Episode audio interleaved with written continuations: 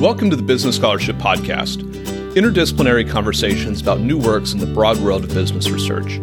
I'm your host, Andrew Jennings. If you like what you hear today, please consider subscribing to the podcast or sharing with others who might like it too. And if you have ideas for future episodes, let me know. My email address is andrew at andrewkjennings.com, and I look forward to hearing from you.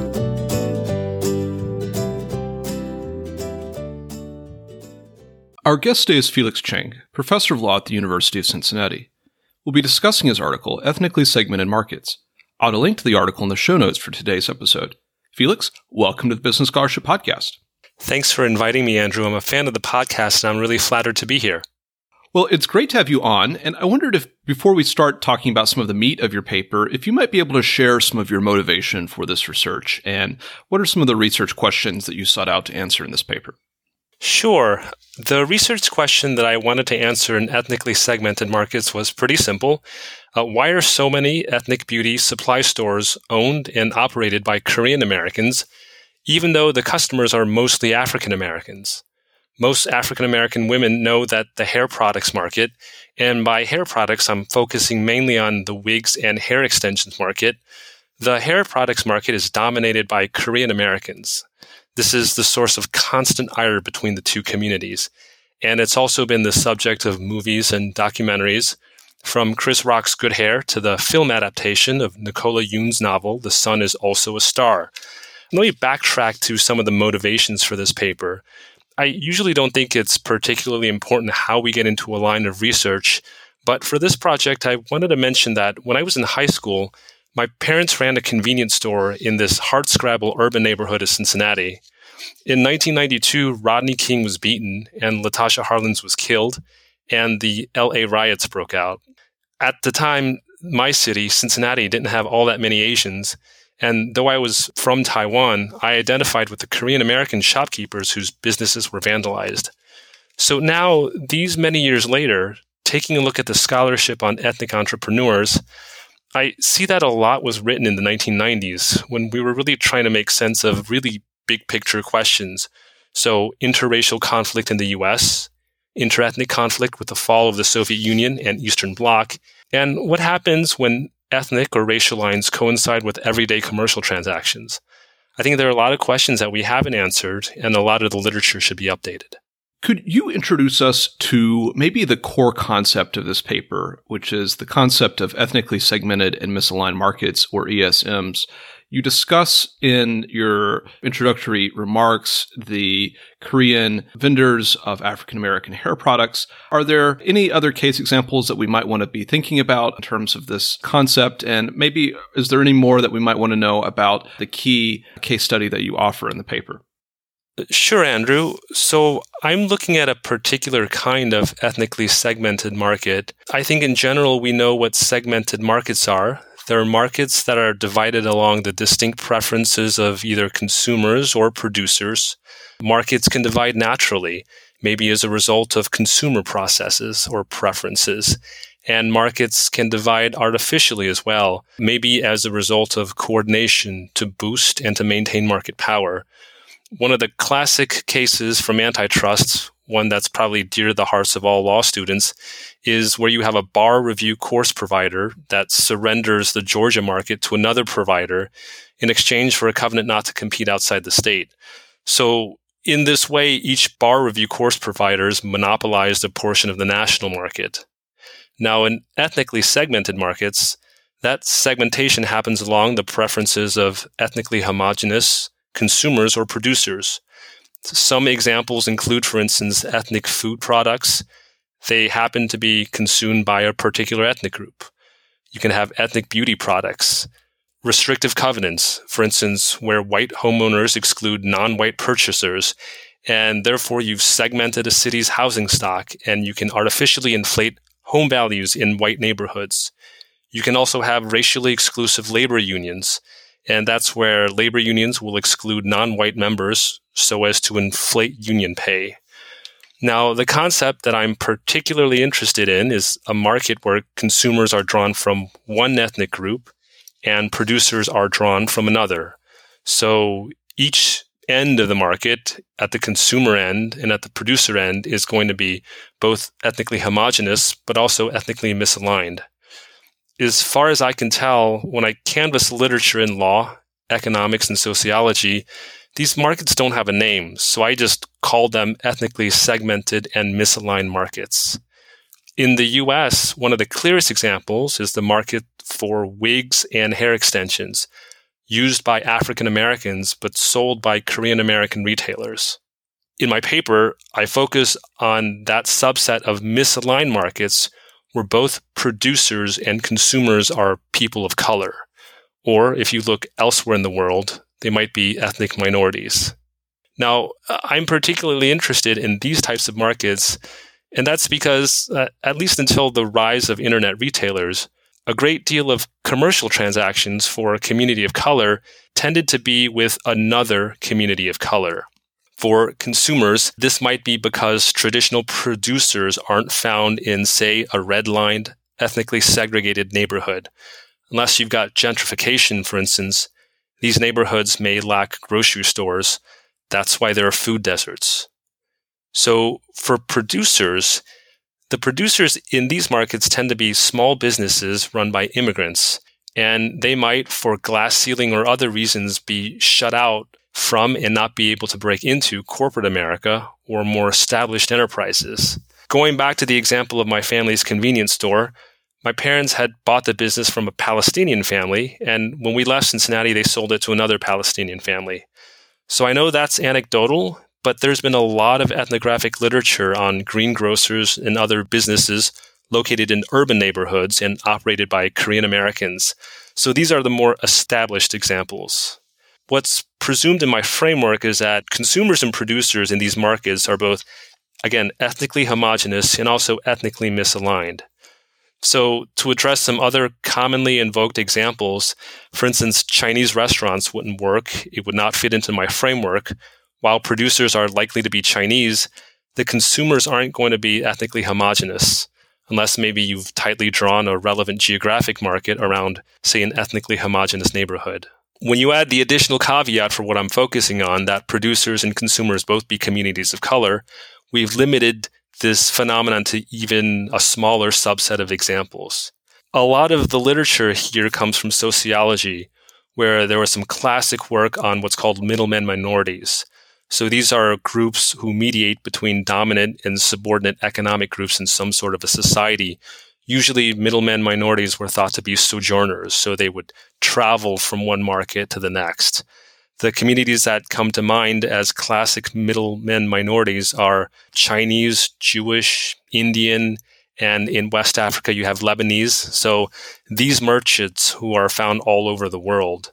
But the thing is, and what I focus on the paper is that if we limit this phenomenon to markets where consumers are subordinate groups, then the examples you have are fewer because um, you just don't have that many examples and you struggle to come up with one. The fact that they endure, for instance, the African American hair products market makes it all the more peculiar, I think. The only other example that I've come across in my research and in my travels is that I do know that across Southeast Europe, where I spent quite a bit of time, there are pockets of Chinese merchants who often sell to and interact with Romani minorities, for instance. But again, the examples are very few because this really is not a phenomenon that should endure.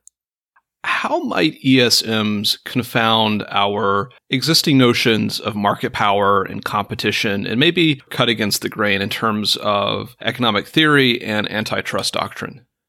I think there's a lot here. Let me just begin by saying that I think ethnically segmented and misaligned markets can be told as an antitrust story. And the reason is that many African Americans will frame their relationship with Korean American retailers in competition and anti competitive terms. So, oftentimes, for instance, it'll be asserted that Korean American firms exert a monopoly over, or maybe they've monopolized the black beauty supply stores market.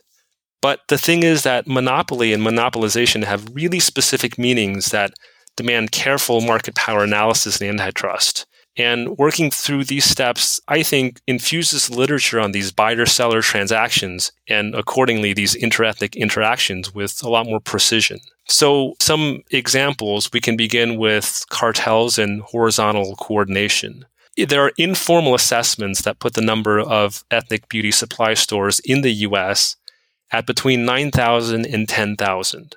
And these informal assessments also say that about 80 to 85% of them are going to be owned and operated by Korean Americans.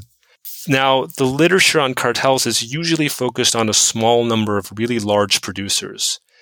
And this literature tends to postulate that the greater the number of cartel members, the harder it is to maintain the cartel because each member has an incentive to cheat. That is, they'll deviate from cartel pricing by underpricing and therefore gaining greater market share. The endurance of Korean American retailers in this market, so this is the wig and extensions market, it really suggests that coordination among a multitude of small firms in ethnically segmented and misaligned markets is possible. Korean Americans and Koreans really came to dominate this market starting in the 1960s because of some structural tailwinds. As it was industrializing, South Korea became a major manufacturer and exporter of wigs. And also during this time, that is beginning in the 1960s, the consumer demand for wigs really exploded. So that from 1960 to 1969, this demand grew 50 fold in the United States. These are all structural reasons for why Koreans and Korean Americans came to dominate the market for wigs and hair extensions. But I also think that there's coordination as well that helped Korean American manufacturers and wholesalers and retailers maintain their dominance. If we go back to 1975, the US Department of Justice sued uh, an organization called the Korean Hair Goods Association of America. DOJ sued them for conspiring to regulate the price and resale conditions of imported wigs and also for excluding wig importers and distributors from the resale market. This was a New York organization whose members imported wigs and hair products from Korea for wholesale and resale in the United States. And that DOJ action was brought under Section 1 of the Sherman Act.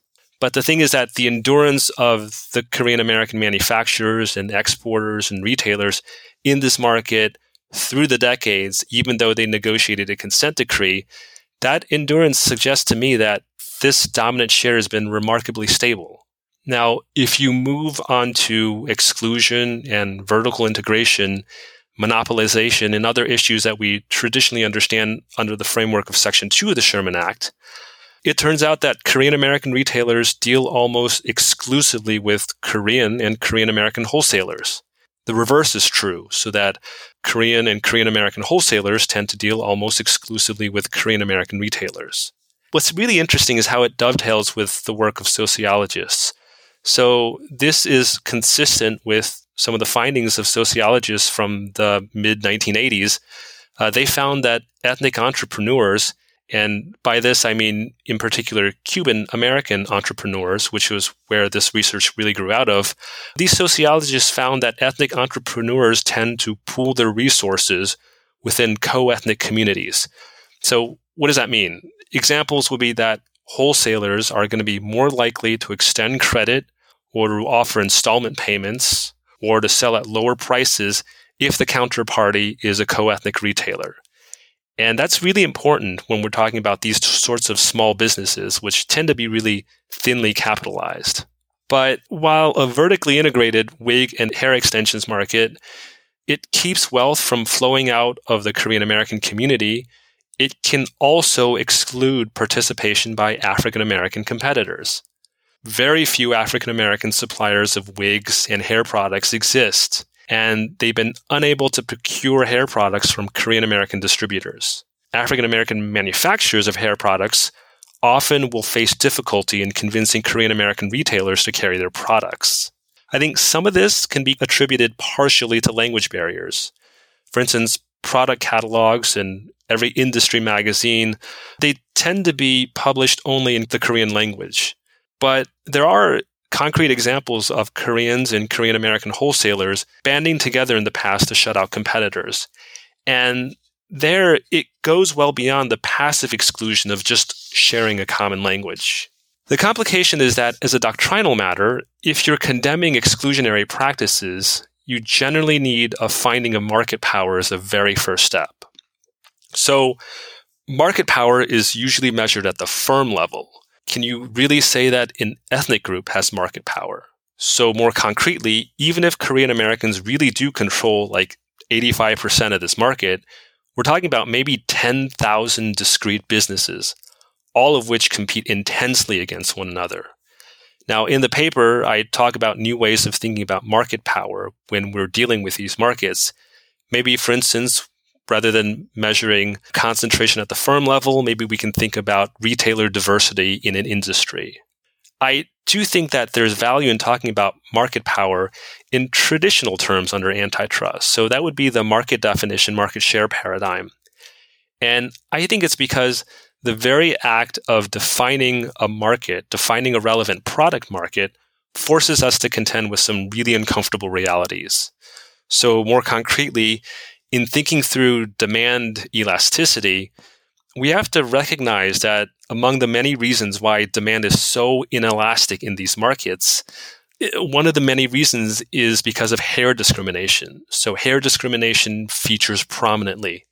In many states, there's no legal recourse for African Americans who are treated adversely in the workplace for the way they wear their hair. But overall, I think that this phenomenon is really interesting the endurance of Korean American firms is peculiar because it suggests that collusive and exclusionary schemes may be much more stable than antitrust theory holds. Now, this is kind of consistent with the axiom that we have from sociology that an ethnic group can withdraw into itself, strengthening co ethnic bonds, when threatened by exogenous forces. And here, the exogenous forces might be uh, the fact that all of your consumers are both ethnically homogenous, but also ethnically distinct from the producers. But I think that a sort of related point is that a major contribution of this work is this simple discovery that in-group producers can coordinate against and exclude out-group competitors by utilizing ethnic bonds even if we're talking about a group of ethnically homogenous but really small, numerous, and discrete producers. That is, firms numbering from, say, 9,000 to 10,000 across the US. How do you think we should be thinking about ESMs in terms of racial equity and interracial and interethnic relations and relationships? I think that this is one of the more difficult aspects of this research. And it's difficult because we've got these ethnically distinct communities. And in particular, because I'm looking at ethnically segmented and misaligned markets where both producers and consumers are people of color, you're really depending on how you want to weigh the antitrust laws and you're really privileging one group over another and it's really difficult to decide what group to prioritize and I think that it is a general matter. We have a lot of conversations today about antitrust, and maybe antitrust isn't the right place to do racial equity in this particular circumstance.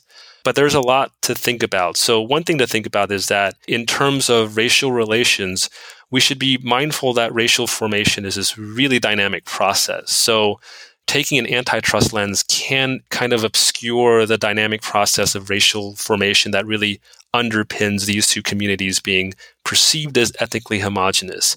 It very well may be that over the generation, Korean American producers, say the second or third generation a storefront operator of an ethnic beauty supply store, no longer feels the same sort of kinship affinity with other Korean Americans that the first generation immigrants might feel. It may be, for instance, that talking about, at least at the producer side, talking about this as a sort of immigrant entrepreneurial community really obscures the fact that a lot of the producers are, they're here, then they're US, they're American citizens, they may be people of color, but there aren't really immigrant entrepreneurs in the traditional sense or the traditional understanding of both middleman minorities and ethnic entrepreneurs, because that literature in sociology was really derived from immigrant entrepreneurs and really premised upon the understanding of middleman minorities as a perpetually sojourner or itinerant group. And that's no longer the case here. It's also the fact that we should not say that the racial homogeneity aspect of what I'm looking at at either the consumer end or the producer end should not necessarily be taken as given because again, this process of racial formation and identification is constantly changing and uh, alliances will change and identity will change for a number of political, economic, power and sociological reasons. So this is really a dynamic process. That's something to really keep in mind. Uh, another thing to keep in mind that I think is particularly interesting for antitrust purposes is that the progressives among us might say the following that is, think about the disruption that we might see in this market. So, some of the disruptors that are beginning to come onto the scene, you do have a couple of African American owned suppliers who are really beginning to make inroads and they're beginning to make traction into the market. And they're beginning to capture greater and greater market share, even though I think it's still kind of a really small market share that they're capturing. But the reason why they're able to thrive, and here in particular, I'm thinking of, say, the firms Mayvenn and Indique, and in particular, Mayvenn more prominently. The reason why they're able to thrive is because they're able to circumvent Korean suppliers and Korean manufacturers. With the advent of internet wholesaling, you can procure supplies very easily from China.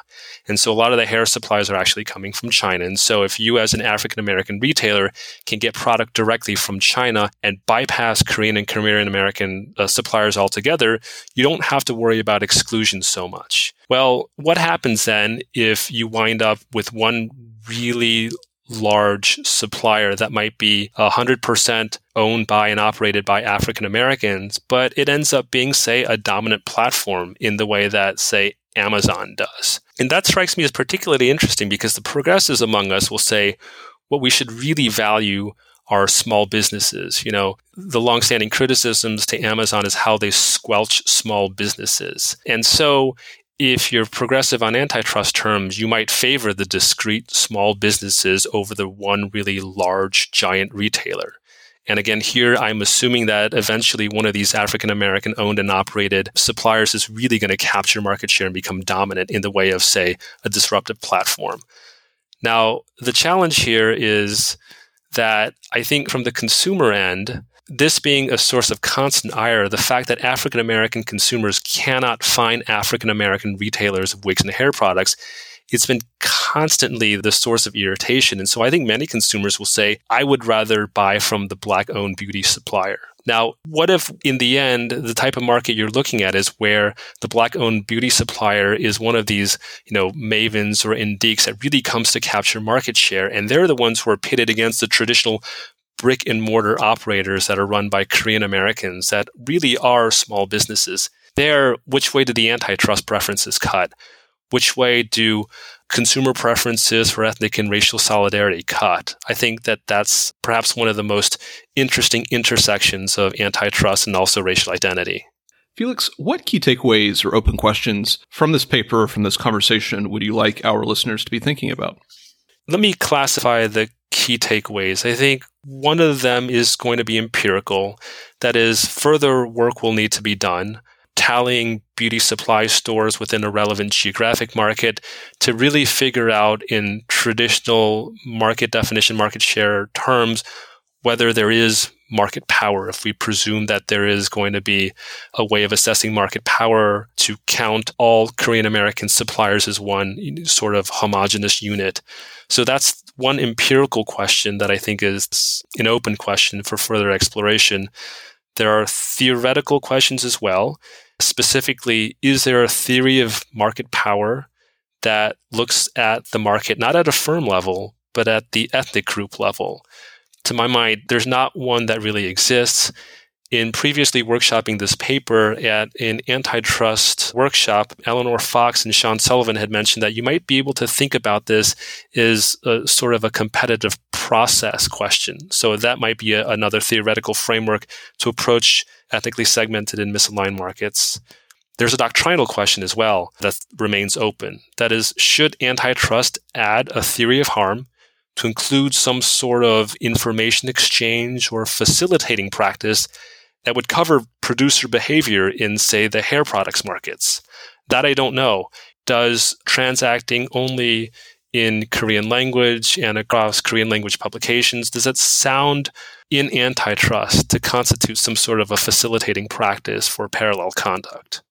And I think one of the last open questions is really more probably institutional and historical. And that is, I hope this begins the conversation to think more about ethnicity and race and antitrust. So this is going to include confronting some deeply problematic invocations in antitrust to Jeffersonian vision of small businesses or Teddy Roosevelt's approach to trust busting. Because I think you can't mention simultaneously the legacies of Jefferson and Roosevelt without talking also about the legacies of slavery and empire that these two men embody. These are some of the open questions that I hope to think about further. And the key takeaway is that, again, there are some really interesting markets where you find that producers are ethnically homogenous and consumers are ethnically homogenous, but they don't belong to the same ethnicity. So these are the ethnically homogenous and ethnically segmented and also ethnically misaligned market that I'm looking at. Our guest today has been Felix Chang, professor of law at the University of Cincinnati. We've discussed his article, Ethnically Segmented Markets. I'll add a link to the paper in the show notes for today's episode. Felix, thank you for joining the Business Scholarship Podcast. Thanks again for having me, Andrew. Thank you for listening to another episode of the Business Scholarship Podcast. If you like what you heard, please consider subscribing to the podcast or leaving a rating on your favorite podcast app, or let other people know about it too. If you have suggestions for future episodes, please let me know. My email address is andrew at andrewkjennings.com, and I look forward to hearing from you. Until the next time, I'm your host, Andrew Jennings.